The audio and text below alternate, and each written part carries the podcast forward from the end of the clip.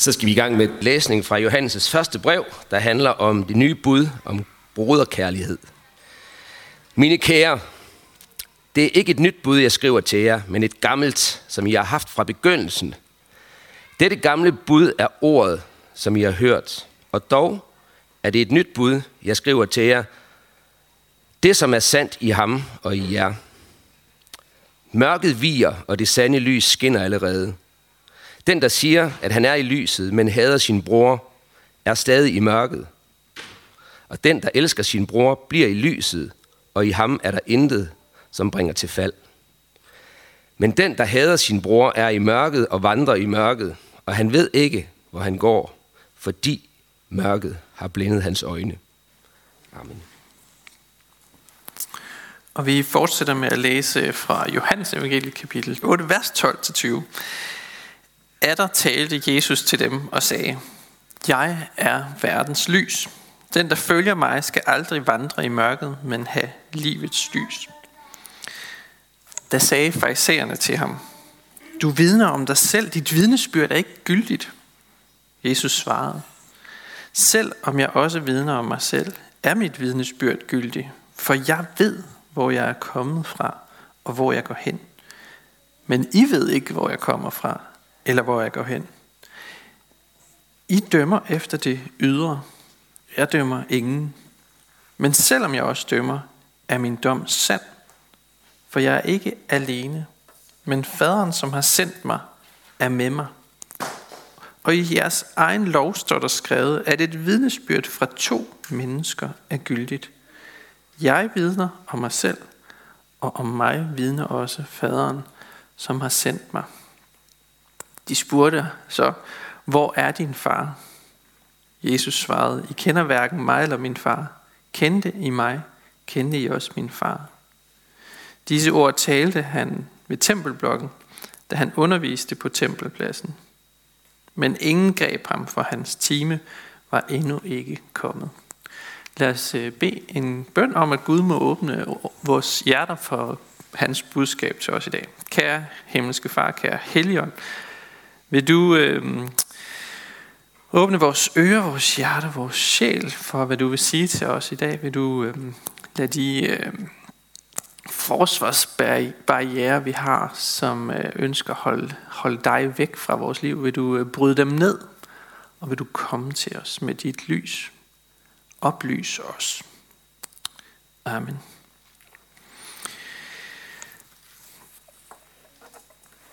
Ligesom øh, vi netop har fejret julehøjtiden, så møder vi i dag Jesus under en, øh, en jødisk højtidelighed, eller en, en højtid. Øhm, og de jødiske fester, de spiller en, en ret afgørende rolle i evangelierne om Jesus, og særligt Johannes evangeliet, hvor vi er i dag, øhm, lægger vægt på, hvordan festerne fungerer som sådan et, øh, et bagtæppe som forklarer meget af det, Jesus han siger og underviser i. Øhm, og, øh, og det skal vi kigge lidt på i dag, og det bliver måske sådan lidt mere undervisende prædiken øh, end sædvanligt, men det håber jeg, I er med på. Jesus han er, øh, han er taget til Jerusalem til det, der hedder løvhyttefesten, øh, hvor jøderne i otte dage boede, bor, boede i øh, grenhytter, som de selv bygger, øh, for at mindes de 40 år i ørkenen, hvor øh, israelitterne øh, boede i telte og sådan nogle midlertidige boliger ude i ørkenen, i Sinais ørken. Og øh, i de 40 år, der fortæller det gamle testamente om, hvordan Gud var med sit folk. Øh, om dagen som en skysøjle, der ledte dem, hvor de skulle gå hen, og om natten som en ildsøjle. Og når de slog lejr, så boede Gud faktisk selv midt i blandt dem. Øh, også i en midlertidig bolig, øh, i, som blev kaldt telthelligdommen eller tabernaklet. Og, øh, og højtiden her, som Jesus han deltager i, den går også under navnet tabernakelfesten. Så det er sådan en fest, hvor vi mindes øh, ørkenvandringen, men også at Gud han er der midt i, øh, i det uvisse og, øh, og lyser op. Og under den her fest, der træder Jesus frem på tempelpladsen, øh, og han begynder at undervise. Han var egentlig øh, taget derop i al hemmelighed, står der. Øhm, og øhm, det kan man måske undre sig over, men Jesus han, øh, han er sådan lidt, øh, han er ikke, der står til slut i dagens tekst, at hans time var endnu ikke kommet, så, så der er noget, der er på vej, men som ikke er fuldt åbenbaret endnu. Men man må konstatere, at øh, han i den grad tiltrækker sig opmærksomhed under den her fest. Øhm, det er sådan, at øh, flere kapitler i Johannes evangeliet handler om alle de konfrontationer, som Jesus han har øh, her. Vi skal i dag se på øh, sådan det teologiske bagtæppe, øh, som Jesu forkyndelse skal ses i lyset af. Vi skal se på øh, den konfrontation, som Jesus han møder, og så skal vi se på det svar, som Jesus han kommer med til dem, der øh, kritiserer ham. Øh, og det svar er for øvrigt sådan et, et fremragende ledelsesmæssigt princip, men øh, det skal vi vende tilbage til. Lad os øh, begynde med det her teologiske bagtæppe. Hvis man sådan læser historiske beskrivelser af den her periode, så var øh, de her pilgrimsfester, hvor der samledes rigtig mange pilgrimme i Jerusalem øh, på en gang, de var sådan lidt en heksekedel. Øh, det var et, øh, et tidspunkt, og et, måske også et arnested for optøjer imod den romerske besættelsesmagt. Så det var sådan sket øh, i flere, øh, over, over en længere periode, også inden Jesus han kom. Så der var lidt sådan en anspændt stemning øh, i Jerusalem. Og man var forsigtig med, hvad man talte om, og hvem man talte med. Øh, I Johannes evangeliet, lige kapitlet før, stod der, at der var, der var emner, som man ikke talte om, og Jesus var et af de emner, man slet ikke nævnte noget om. Øh, det var for kontroversielt.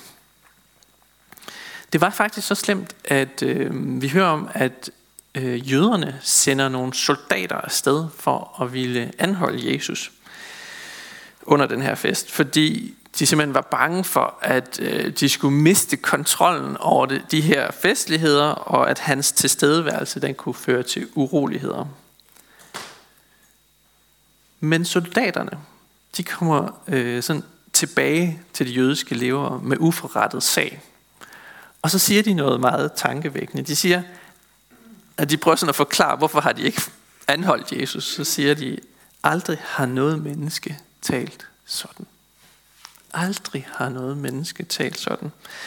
Så Jesus han formåede altså at undervise i de her dage så brillant, så smukt, så fængende, at selv soldaterne, der skulle komme og anholde ham, de opgav deres, øh, deres opgave, og de adlyd ikke længere ordre. Det er bemærkelsesværdigt. Og noget af det, som Jesus han sagde under den her fest, er det stykke i evangeliet, som vi netop har læst. Og det er altså det, som fik soldaterne til at tænke, aldrig har et menneske talt sådan. Og det de hørte ham sige var blandt andet, jeg er verdens lys. Den, der følger mig, skal aldrig vandre i mørket, men have livets lys. Hvordan skal vi forstå det? Jo, det skal høres på et bagtæppe af de festligheder, som foregår i Jerusalem. Løvhyttefesten handler nemlig om, at Gud lyste for israelitterne i mørket i ørkenen. Hvordan han viste vej og gav dem mad og drikke, hvor der intet var. Og nu siger Jesus så, at han er det lys, som skal skinne i mørket.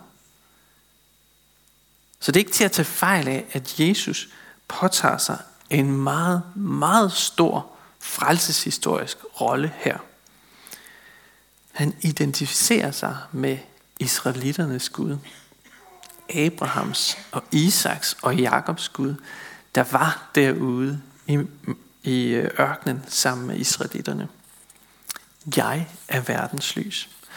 Og det skal også ses i sammenhæng med stedet, hvor han sagde det. Det var på tempelpladsen, står der, lige ved tempelblokken. Øhm, og lige omkring tempelblokken i templet, der står der eller stod der to, nej, fire kæmpe store søjler, endnu større end de søjler, vi har herinde i kirken. Og på toppen af de søjler, der var der tændt nogle meget store lamper, eller måske var det faktisk et bål, der brændte derop, som lyste tempelpladsen op, og man har formentlig kunne se det her lys også ude i, i byen i Jerusalem.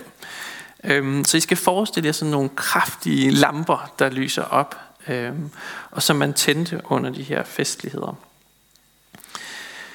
Øhm, så når Jesus han kommer med det her eksklusive krav om at være verdenslys, jeg er verdenslys, der er ikke nogen andre, der er verdenslys, så er det jo også en, og han, han står og gør det lige der, hvor de der bål, de brændte og lyste himlen op. Så siger han samtidig også, at han er en erstatning for det lys, som kommer fra templet. Han påtager sig altså en af templets funktioner, nemlig at lyse i mørket. Det er et stort statement. Det er en stor påstand, han der kommer med. Og så for det tredje, så skal det endelig ses i sammenhæng med det første sted, hvor Bibelen øh, taler om lys i skabelsesberetningen. Da Gud på den første dag sagde, der skal være lys. Det livgivende og energifyldte lys. Og det er ikke solen og stjernerne, øh, der tales om, for himmellæmerne blev faktisk først skabt på den fjerde dag. Øhm, men det er lyset i sig selv, eller lyset fra Gud. Der var mørke, men Gud skabte lys. Og nu gentager det her sig. Altså øh, en, en kosmisk begivenhed på sin vis. Den gentager sig. Der var åndeligt mørke i Israel, og nu træder Jesus ind på scenen som et fyrtårn i natten. Så jeg forstår godt, med det bagtæppe i mente, så forstår jeg godt, at soldaterne sagde, aldrig har et menneske talt sådan.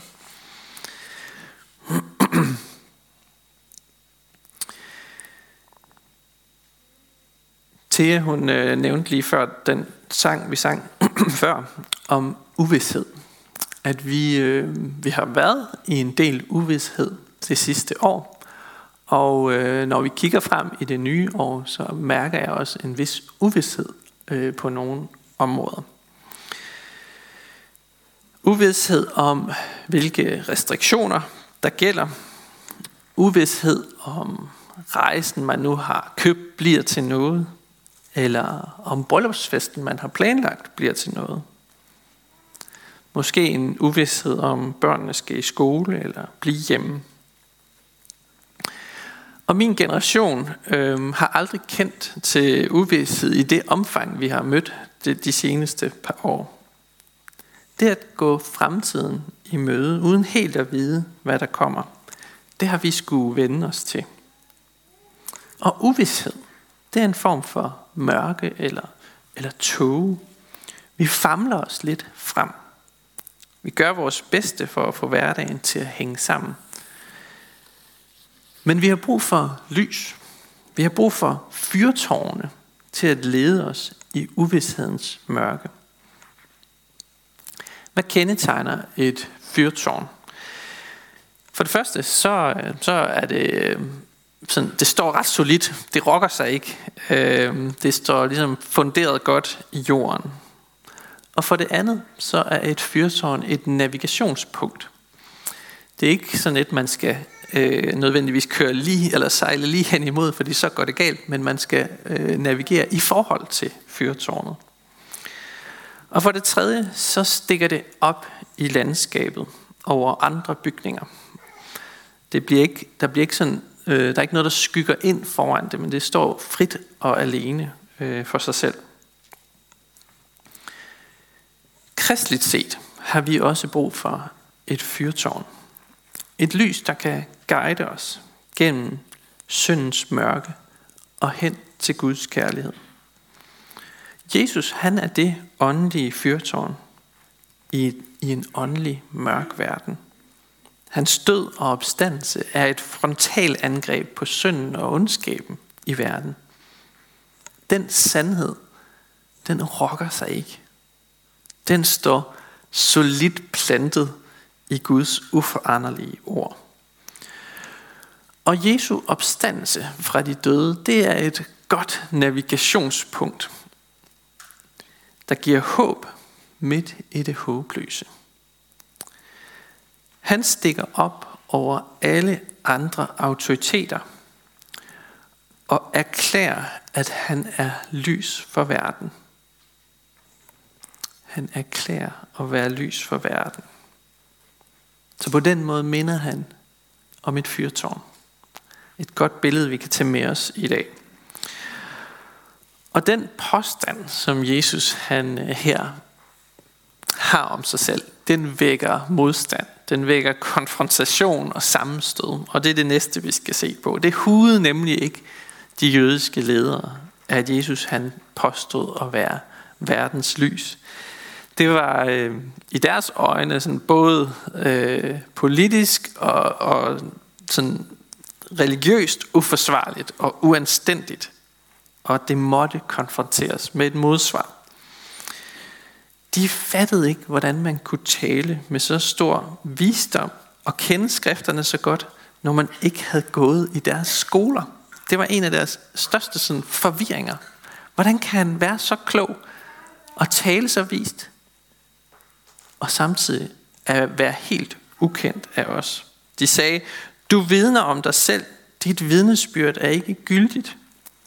Du støttes ikke af sådan en politisk eller et religiøst parti. Du har ikke nogen lærermester, vi kender. Du har ikke taget nogen eksamen, eller du har heller ikke udlært hos den eller den. Hvordan kan du så komme her og påstå noget, der er så anstødeligt? Du er jo bare dig.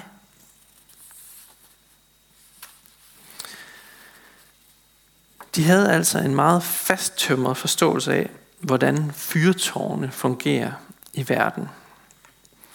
Man skulle have papirerne i orden. Man skulle være offentligt anerkendt. Og her så kom der bare en nobody from nowhere og påstod at være et fyrtårn. Og på den måde så disrupter Jesus sådan, så, så at sige deres systemer. Og det vil de ikke finde sig i. Men Jesus han, øh, han svarer på kritikken øh, på en ret bemærkelsesværdig måde. Han siger, øh, det kan godt være, at I ikke ved, hvor jeg kommer fra, eller hvor jeg har mine papirer, øh, eller hvem der backer mig op. Men det gør jeg. Jeg ved det. Øh, og så nævner han et, øh, et, et af de måske vigtigste ledelsesprincipper, hvor han siger, for jeg ved, hvor jeg kommer fra, og jeg ved, hvor jeg skal hen. Jeg ved, hvor jeg kommer fra, og jeg ved, hvor jeg skal hen. Øhm, og det er det næste, vi skal kigge på. Det er, hvordan Jesus han møder den her konfrontation. Hvis sådan et øh, nyt år, øh, som vi nu er gået ind i, så er der mange, der laver nytårsforsæt. Øh, og jeg kan, jeg kan godt lide den tradition. Øh, jeg synes, det er godt at sætte sig nogle konkrete mål i livet. Øh, det handler selvfølgelig, øh, altså man skal måske være sådan rimelig realistisk. Øh, man kan sætte sig for ambitiøse mål, men realistiske nyårsforsæt kan være med til at øh, sådan på en konkret måde at skabe en positiv forandring i ens liv. Men for at et nytårsforsæt kan være realistisk, så må man kigge lidt tilbage på året, der er gået. Man bliver nødt til at vide, hvor man kommer fra, for at man kan sætte sig et mål hvor man, for, hvor man skal hen. Og jo bedre du kender dig selv, jo mere realistisk kan du også ramme plet. Det eksempel, det kan vi bruge til at nå til en åndelig erkendelse. Jo bedre vi kender vores åndelige udgangspunkt, jo tydeligere ser vi også den vej, hvor vi skal hen. Vores øh, åndelige udgangspunkt som mennesker, øh, er ikke særlig imponerende. Øh, hvis vi ser tilbage på året, der er gået, så er der sikkert mange åndelige skuffelser i bagagen. Måske lige frem sønder, der kaster en mørk skygge over vores fortid. Det er ikke fordi, vi skal svælge i fortidens sønder, men det kan være meget godt lige at dvæle en smule ved vores åndelige udgangspunkt. Vores syndige natur, vores mørke sider, og bruge den tid og den viden til at definere et mål for, hvor vi som kristne er på vej hen. For hvad er vores mål egentlig? Ja, i det helt store sådan helikopterperspektiv, så er vi på en pilgrimsrejse til evigheden. En nyskabt og genoprettet verden, hvor synden og døden og djævlen ikke er mere, og hvor hver tårer skal tørres af vores øjne. Men første trin på den rejse, det er at møde Jesus, som er verdens lys, og tro på ham. Når vi kommer til ham og bekender vores synd, har han lovet at tilgive os og rense os for al uretfærdighed. Og det må vi som kristne dagligt gøre, og på den måde vandre med ham i lyset. Så man kan sige, at vores øh, destination er Jesus selv. Det ligger der vel også i, når Jesus senere i evangeliet siger om sig selv, jeg er vejen, sandheden og livet. Ingen kommer til faderen uden ved mig. Det er altså ham, vi sigter imod. I ham har vi retning. I ham har vi liv. Og, han, og i ham har vi lys på vores vej. Vi har en destination hos Gud. Må hans øh, ord det næste år stikke op i landskabet som et fyrtårn og kaste lys over den verden, vi er en del af. Og må hans lys kaste lys over, hvem vi er, hvor vi kommer fra, og hvor vi er på vej hen. Og må vi lære at navigere vores liv efter ham og følge ham hver dag i en kontinuerlig bekendelse af vores synd og modtagelse af hans tilgivelse dag efter dag efter dag. For aldrig har noget menneske talt sådan, som Jesus gør i dag. Amen. Lad os bede sammen.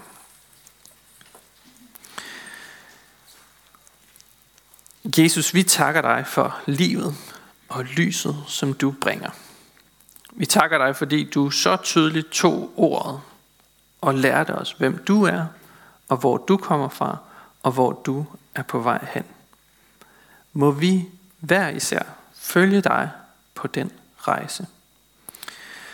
Vi takker dig for menigheden og beder dig styrke os i indbyrdes kærlighed. Vil du udruste os med nådegaver til at tage os af hinanden og række ud over egne behov. Vi beder dig for menighedens børn, både de fødte og de ufødte. Beskyt du dem og lad dem få lov til at vokse op i troen på dig. Vi beder dig for menighedens konfirmander og de unge, for deres liv og vækst i troen. Vi beder dig for ægteskabet og dem, der lever alene. Giv os din kraft til at leve efter din vilje. Vi beder dig for Skjern by og omegn, at du, Jesus, må blive kendt her hos os. Vi beder dig for Niels Jørgen Fogh, menighedens vejleder, at du må styrke ham i hans arbejde og holde os alle fast på Bibelens grund. Vi beder dig om, at du vil være nær hos alle, der er ramt af sorg og sygdom og lidelse. Giv os mod til at være til stede og visdom til at lindre smerten hos hinanden. Hør os, når vi i stillhed hver især beder for en, vi kender.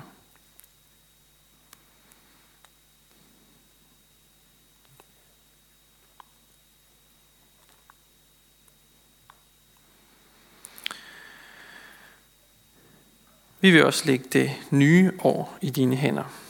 Lad det blive et år, hvor kirken rejser sig og øh, står op til en frisk og ny øh, dag. Og lad du være, lad, lad dig være vores fyrtårn.